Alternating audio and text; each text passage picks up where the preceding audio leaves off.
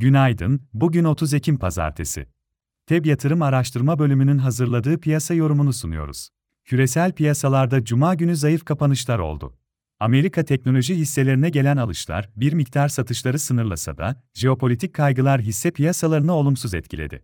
Amerika tarafında cuma günü endekslerde karışık kapanışlar görüldü. S&P 500 endeksi eksi %0.48, Dow endeksi eksi %1.12 değer kaybetti, Nasdaq endeksi artı %0.38 yükseldi.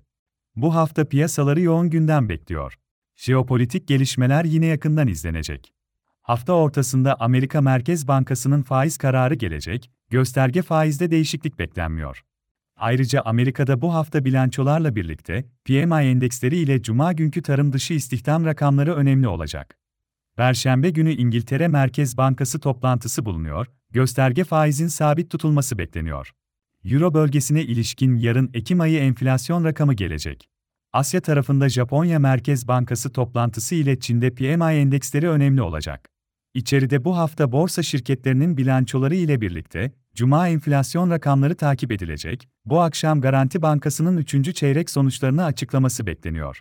Yurt dışı borsalar yeni haftaya karışık bir seyirle başlıyor. Amerika endeksleri haftaya başlarken vadeli tarafta yukarıda seyrediyor. Asya tarafında Çin yukarıda, Japonya hafif satıcılı açıldı, Avrupa borsalarının hafif aşağıda açılması bekleniyor. Borsa İstanbul'da ise geçtiğimiz hafta jeopolitik kaygılar yukarı hareketi sınırladı, hafta boyunca piyasa üzerinde daha çok satışlar etkili oldu.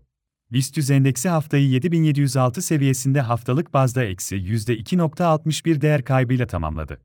Teknik olarak bakıldığında piyasa üzerinde son dönemde yaşanan satışlarla kısa vadeli göstergeler aşırı satıma geriledi. Bu hafta teknik bazda piyasa üzerinde satışlarda durulma, endekste yukarı denemeler beklenebilir.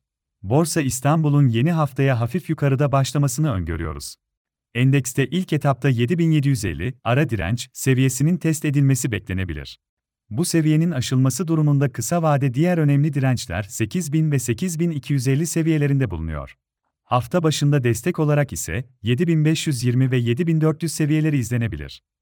Hisse tarafında ise endekste toparlanma hareketi içinde teknik olarak kısa vadeli alım yönünde Akbank, Aselsan, Aksigorta, Aygaz, BİM, Ereğli Demirçelik, Koç Holding, Şok Marketler, Türksel, Türk Hava Yolları, Vakıfbank, Vestel Elektronik, Yapı Kredi Bankası hisselerine bakılabilir. Piyasaları değerlendirmeye devam edeceğiz. Bu vesile ile TEB Yatırım ailesi olarak Cumhuriyetimizin 100. yıl dönümünü bir kez daha kutluyoruz.